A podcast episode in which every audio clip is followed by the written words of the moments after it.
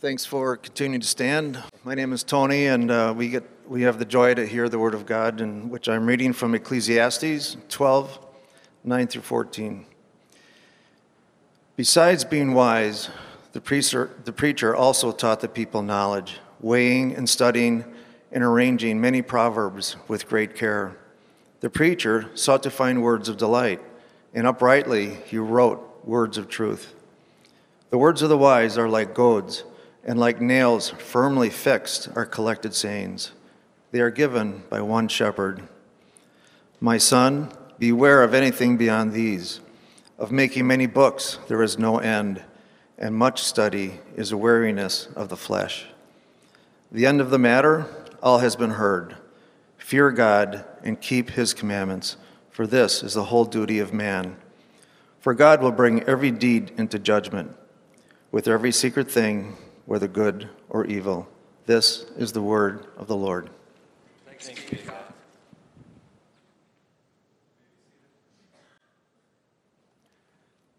Thank you, Tony, for reading that for us. Well, good morning. And welcome to Disciples Church. My name is Jonathan Mosier, and it's my privilege and honor to get to open up the Word of God with you this morning. So, if you're not already there, if you could turn in your Bibles to Ecclesiastes chapter 12. Ecclesiastes chapter 12. Well, I don't know if you heard, but there was a Packer game last night. Vanity of vanities, all is vanity. I'm in this weird stage of life. I think all of us are probably in to some extent or another, where whenever I mention sports or movies or TV shows, uh, I'm reminded now of how much things have changed, especially over the last couple of decades. It used to be that people would watch, particularly uh, games, right when they were live. And if you missed it, you missed it, and maybe you'd catch the, the reruns or the highlights uh, on SportsCenter later or something like that. Maybe there, on occasion there'd be somebody who was running their VCR, but typically weren't pe- uh, people weren't typically in the pattern of watching games on delay, the, at least in the way that they are now. But with the proliferation of DVR technology and TiVos and cable boxes and all of those different things, and now even on demand streaming packages, you never know what someone's personal policy is regarding games. Do you get to say something if the game is in progress? Do you got to kind of mediate it first and say, I don't know if you're live or caught up, but I wanted to talk to you about something that I've seen? My general policy is just a total media blackout. I don't want to know what's happening. Don't tell me what's happening. If we're in the first quarter, presume I don't know, and please don't tell me. And don't do the thing where I say, hey, I haven't seen the game yet, so don't let me know what's going on, and you're and you're going, and then somebody says, well, you're going to be really pleased with what you see. It drives me batty, just drives me nuts. You never know what someone's policy is, but, but for some of you, you think the only way to watch a game is if you're watching it live. Others of you are more like me. You're, you're good coming in 30 to 45 minutes late because then you get to skip the commercials, and by the time the game is closing up, you're caught up to live and all those kinds of things. But the downside of my methodology is this I live in fear of spoilers. I still want to be surprised by the outcome, even though I haven't been watching the game actively. The thrill of victory, the agony of defeat, that whole mindset is still there for me. I remember a few years back, I had had a meeting that was going on during a Packer game, and by the time that I got out of this meeting, the game was nearly done, or it may have even been finished. But I had to stop by the grocery store on the way home to pick up some dinner. And so I swung into the store. I, I walked in. I began walking down the aisles. I heard two women in the aisle next to me talking about the Packer game. So I covered my ears and scurried away, trying to avoid the score. I grabbed my stuff. I went up to the counter. I happened to find a self checkout lane, which is God's gift to humanity as far as I'm concerned, because now I don't have to interact with the clerk who inevitably is going to say something about the game and try to ruin all of my hard work. And I managed to navigate all of that. And as I'm leaving the store, I'm celebrating my successful navigation of spoilers. And this well intentioned clerk walking into, the, walking into the store at that moment says, I can't believe the Packers were able to pull off that win. It was all I could do not to throw down my hot ham and rolls and protest. And the question you may be asking is well, what does that actually matter? Well, I think it matters because when you know how something ends, it changes the way you engage with it. And the passage that Tony just read for us today is the surprise win to this book. If you just sit and read for the first 11 chapters of the book of Ecclesiastes, and hopefully you have, as we've gone through this series. Hopefully you've taken the time to read through the book, even the portions that we haven't preached on. But if you've just sat and read those first 11 chapters, what you realize is that it's a pretty miserable book. It's dour, it's depressing, it's seemingly hopeless. Solomon says for 11 chapters, life is short and meaningless, so eat and drink and be merry. But as Dave referenced last week, Solomon is a tongue in cheek fatalist. He gives us that instruction to shock us into reality, to reveal the utter hopelessness of life spent in pursuit of cheap pleasures at the expense of an invaluable God. And that is a trade that far too often we make in this life. But here in chapter 12, everything clicks together the minor chord of the book of Ecclesiastes finally finds its resolution. And notice how Solomon ends this book. He writes with this rhetorical flourish. The voice flips to the third person, and he says in verse 9 Besides being wise, the preacher, he's speaking there of himself, Solomon, also taught the people knowledge, weighing and studying, and arranging many proverbs with great care. And he's speaking there to the writing of the book of Ecclesiastes himself. These verses are the magnets that pull this whole unusual book into alignment with the rest of Scripture. Solomon has devoted his life after chasing fantasy and pleasure and momentary satisfaction for years, he now devotes the rest of his life to proclaiming truth, to teaching the people, and to carefully arranging these proverbs for us to read. And every notion in this book is carefully, intentionally, painstakingly ordered to communicate one big truth but before we get to what that truth is, notice where that truth comes from. Verse 11. The words of the wise are like goads, and like nails firmly fixed are the collected sayings. They are given by one shepherd. In other words, what Solomon is saying here is this book is not just a random collection of pithy sayings and clever turns of phrase. This book is not like the musings of Confucius. It's not like the meanderings of the Buddha. It's not like the caterwaulings of Bob Dylan. The words of Ecclesiastes fit together to communicate because they were given by one shepherd. They were provided by, them, by God Himself. It is God who chose to use Solomon's story and his personality to cut through the noise of our lives 3,000 years later and get to the heart of the matter. It was God who inspired Solomon to write this honest, self reflective, seemingly cynical, sarcastically styled book and consider for just a moment the implications of what that might mean for you. That God chose Solomon with his story and his personality. It's a theme that we've explored before and we'll spend time considering as we move forward. But do you understand that God didn't choose someone who had the perfect story and the exemplary family and the proper marriage and the model career to communicate this message? He didn't choose somebody who started life having had it all figured out and therefore could speak to the success and the satisfaction that it provided.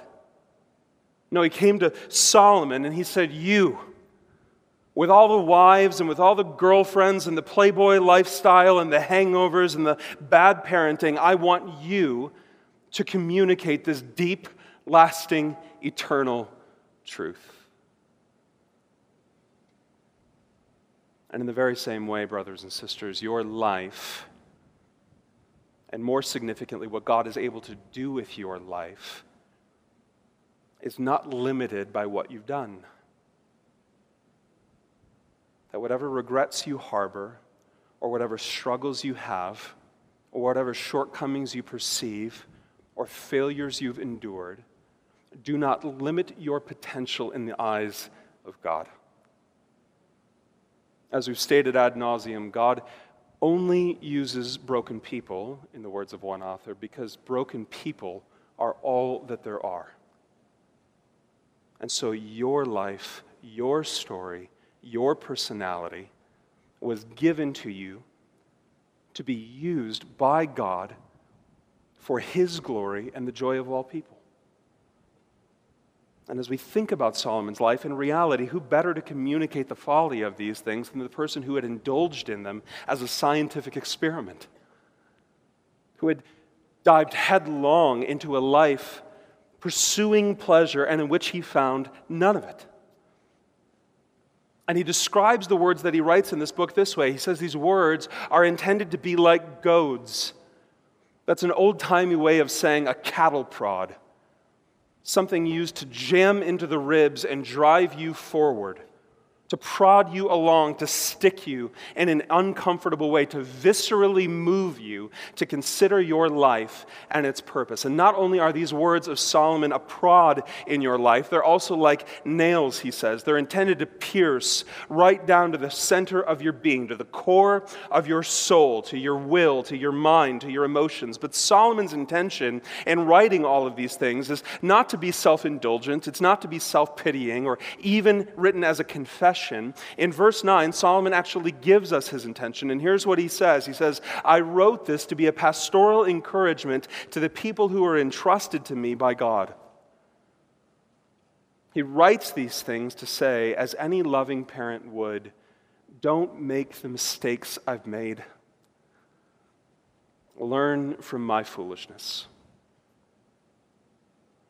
And there's very practical wisdom in that mindset for us. Because I can't tell you the number of times that I've sat with parents who've said things like, Yes, my child is living in this destructive way. They're participating in that behavior. They're indulging in this unhealthy pattern. But I did the same thing when I was his or her age. And so I'm not going to say anything because I don't want to be a hypocrite. And the rejoinder of Solomon, and I think the rejoinder of Scripture is it is not hypocrisy to want to keep your child or those whom you love from something you know to be harmful for them. Nor is it loving to allow your child or someone you love to continue in something destructive for the sake of maintaining your own sense of consistency. Because the only ideal we communicate when we do that is, is consistent foolishness. So, Proverbs chapter 12, verse 15 is going to say it this way The way of a fool is right in his own eyes, but a wise man listens to advice. And thankfully, the Good Shepherd loves us enough, and Solomon is humble enough to pour out what he does in these pages in an attempt to save us from the same foolish pursuits. And notice how Solomon describes his own writing in verse 10. He says, The preacher sought to find words of delight, and uprightly he wrote words of truth. And he's saying these two ideas go hand in hand. These collected sayings, these proverbs that we find in the book of Ecclesiastes, these wise sayings, were intended to function like the twin tools of a shepherd. The words of truth that functioned like a rod to correct and to discipline and words of delight, which are like a staff and are meant to draw the sheep near. And so he begins with a warning. Verse 12 My son, beware of anything beyond these. Of making many books there is no end, and much study is a weariness of the flesh. If Solomon was writing this same verse today, he might say it this way Don't put your final hope in ideologies or education or philosophies or self help or the purported expertise of others. Watch out for those who claim to have extra special wisdom or insight that comes through a means other than the Bible. You have been given the inspired Word of God, and in it you'll find wisdom and life and promise. Understand what he's not saying here. He's not suggesting that we shouldn't read other materials. We ought to be informed, knowledgeable. We ought to gain wisdom from many sources. To paraphrase the late great uh, Anglican preacher Martyn Lloyd-Jones, the Christian ought to have the Bible in one hand and the newspaper in the other. In other words, a Christian who is unable to engage with and either find value in or stand against the notions of the age is severely limiting his usefulness to those around him. But what Solomon is saying is that the Word of God must be our sole standard of truth.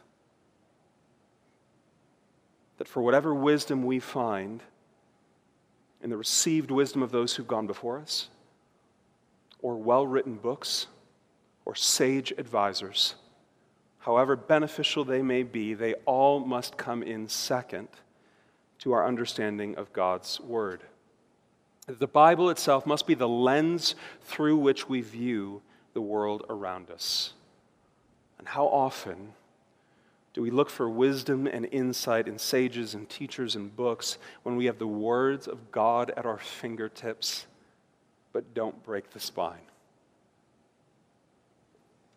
It's good and right to read and study, but it has its limitations. And now, with all of that as the preamble, Solomon is going to give us the conclusion to this book.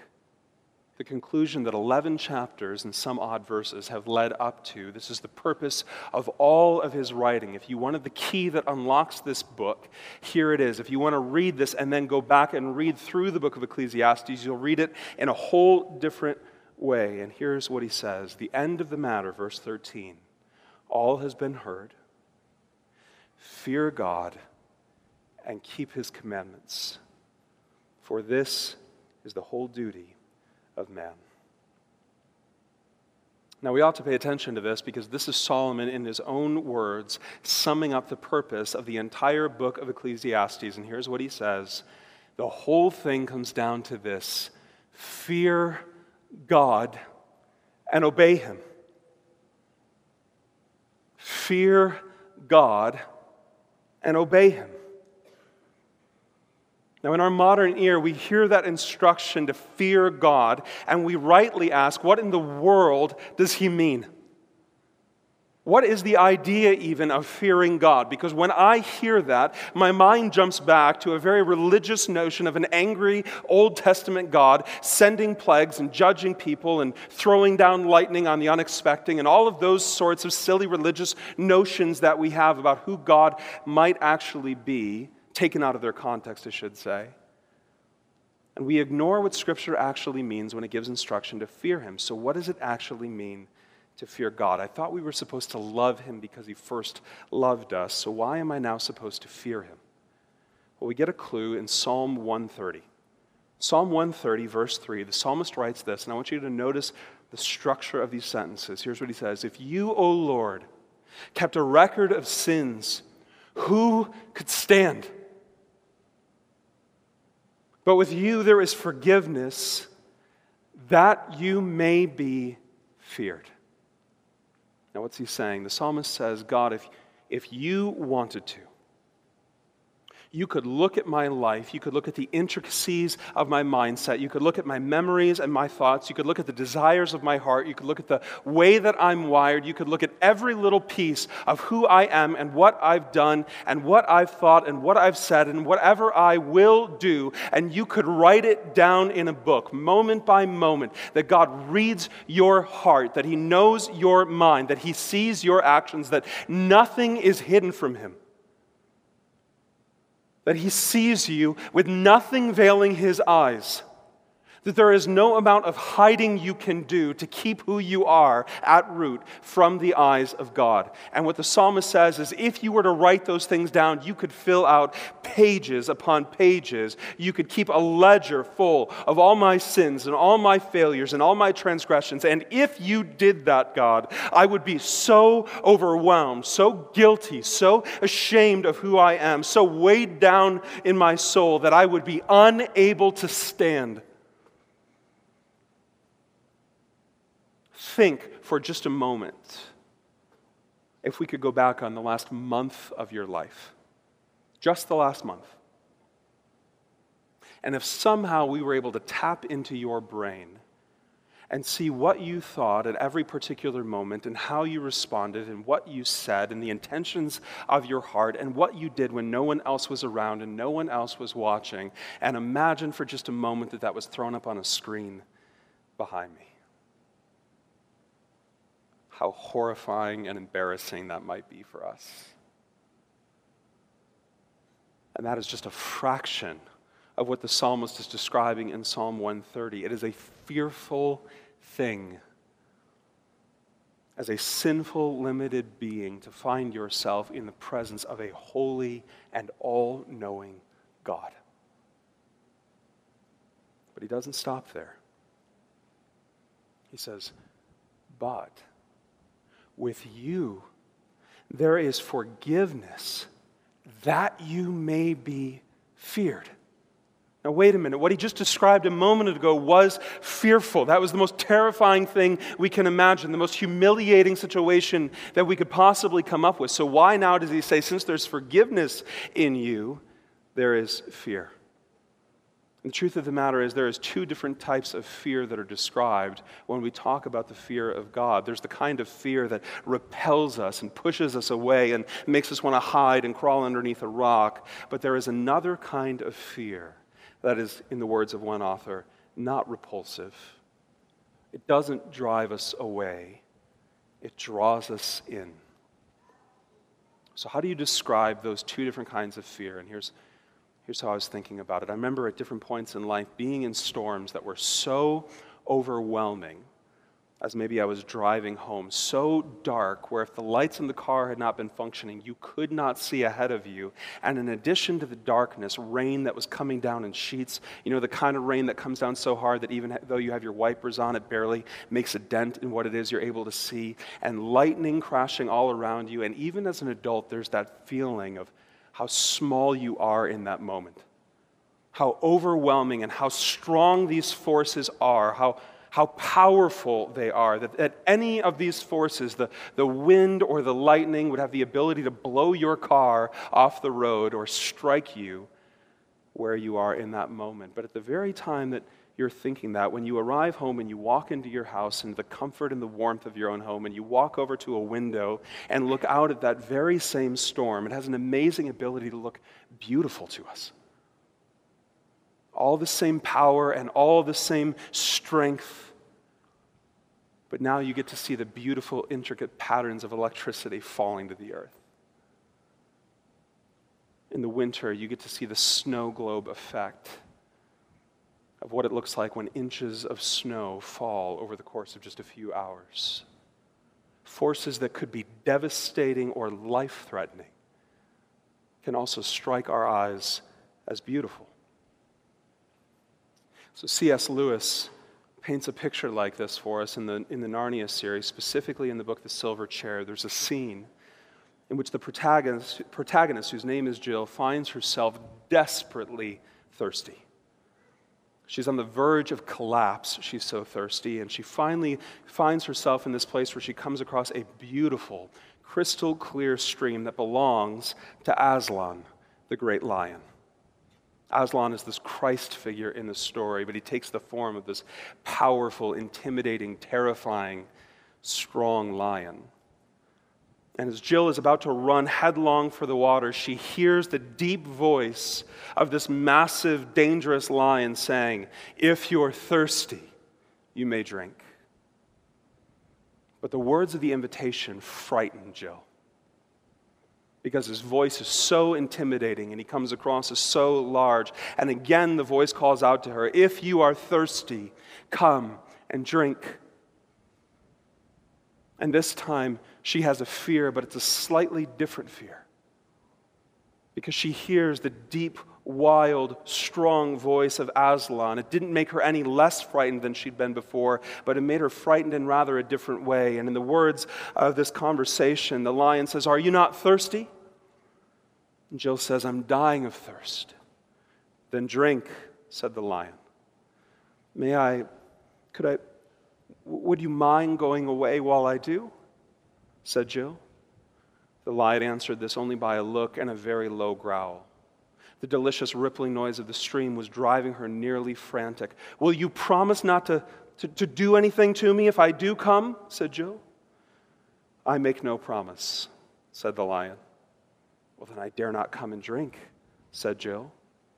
Then you will die of thirst, said the lion. Oh dear, said Jill, coming another step near. I suppose I must go and look for another stream then.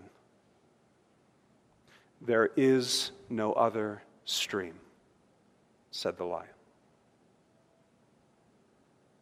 When we see God for who he is, so big and so powerful, the creator and the sustainer of the world, the God who holds your breath in his hands, who knows your first moment from your last, the God from whom you cannot hide anything, the God who controls everything in your life. When you see that God for who he is, there is, in a very real sense, a fear that grips the heart.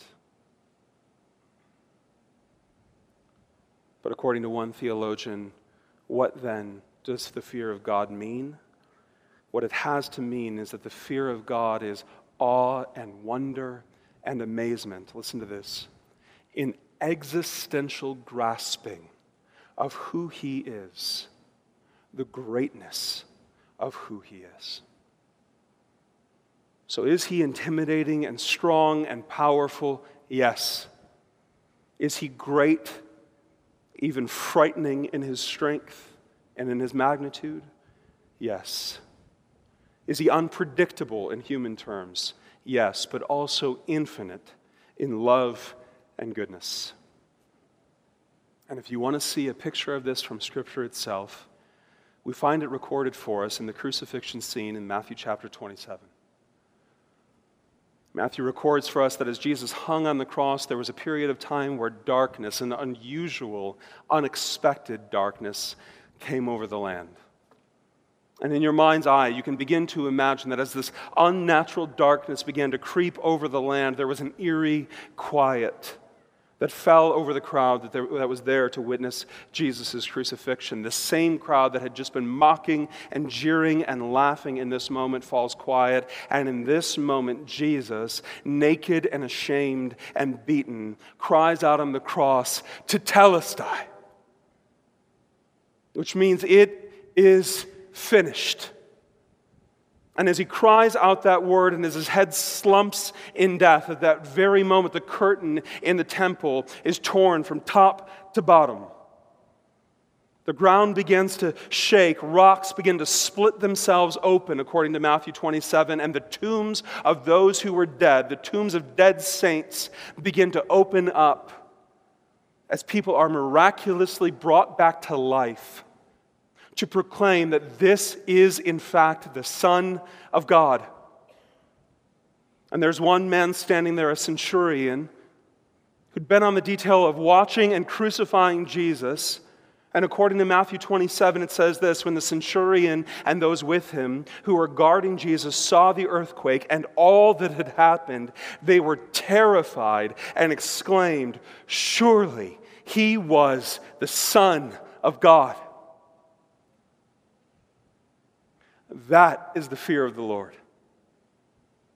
To be so overwhelmed at the display of the wrath of God being poured out on Jesus, and so frightened that creation itself begins to resonate with the sorrow of his death, and yet so amazed at the sacrificial love of Jesus to endure it on your behalf that your only response is to say, Surely he's the Son of God. The fear of the Lord is an existential grasping of who God is. And this, says Solomon, is the whole duty of men. And in fact, that word that's translated duty in our Bibles was actually added by translators. Solomon is in essence saying this to be wholly human to be fully human, to be the full realization of what you were created and intended to be, is to existentially grasp who God is. In other words, this is what it's all about. Do you want to know what life is all about? Do you want to know what the purpose of life is? Do you want to know why you're here and why your life matters? Do you want to know why God gives us good gifts to enjoy in this life and why there is drudgery in this life, why there's pain and suffering as well as untold joy and promise in this life? Do you know why all of it is here to give testament to the fact that there is, in fact, a one true God who created you? Who calls you, who loves you, who pursues you for himself.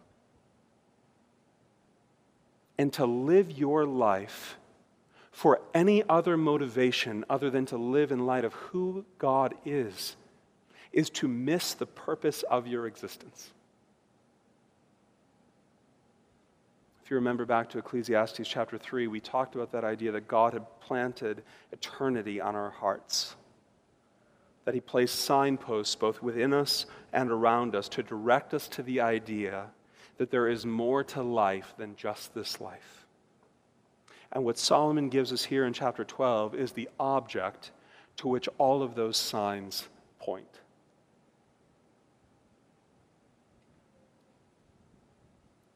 if you're within the sound of my voice, whether or not you would claim to know Jesus Christ as your Savior, do you understand that you were created for communion with the Father?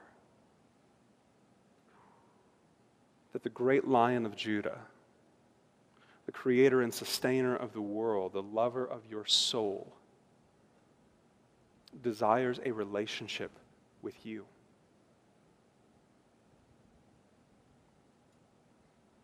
That you were created for communion with Him, not to be driven away by His power and might, but to be drawn into it.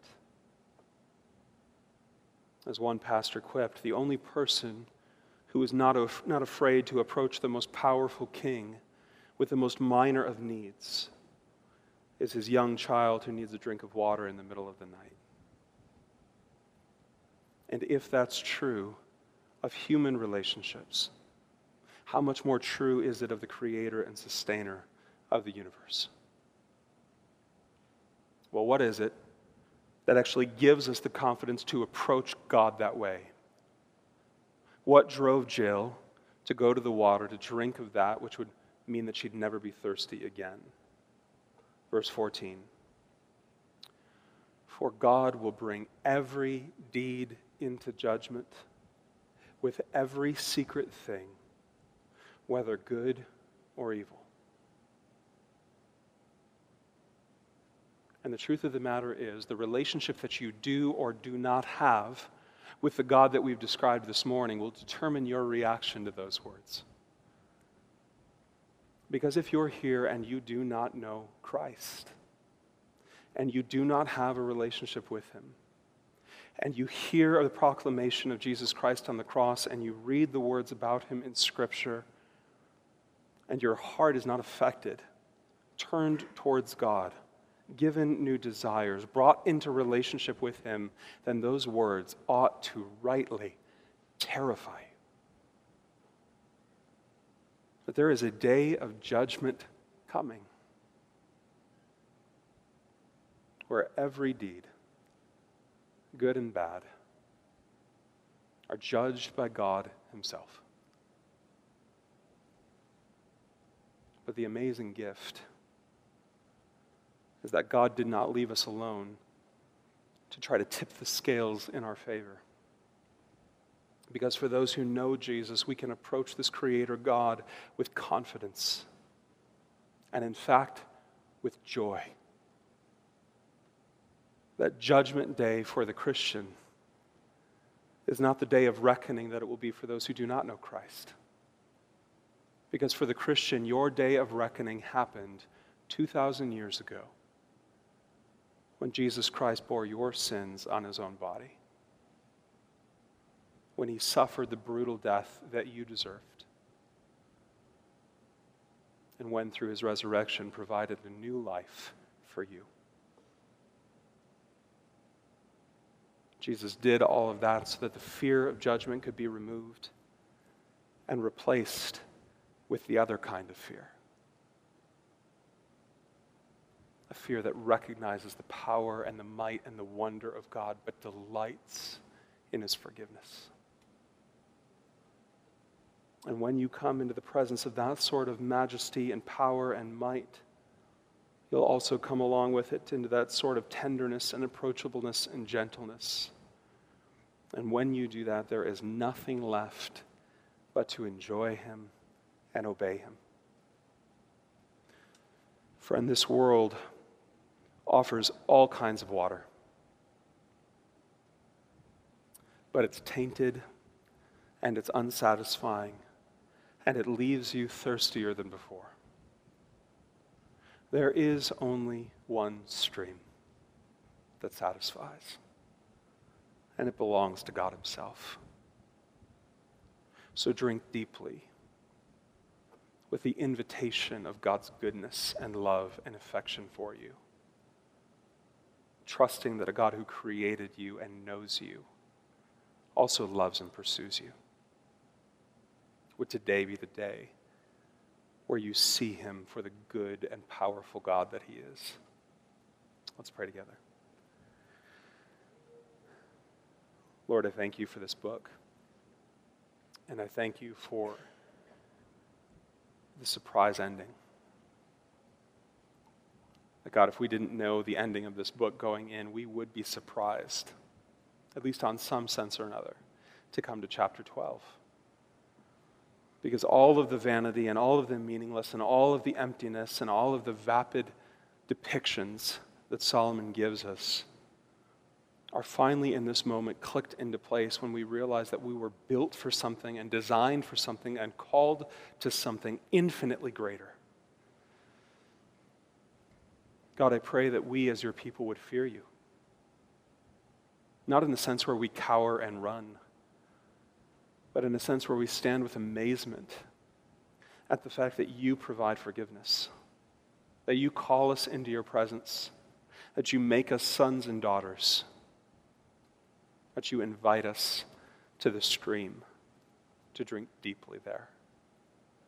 And God, for those who may be here today who don't know you,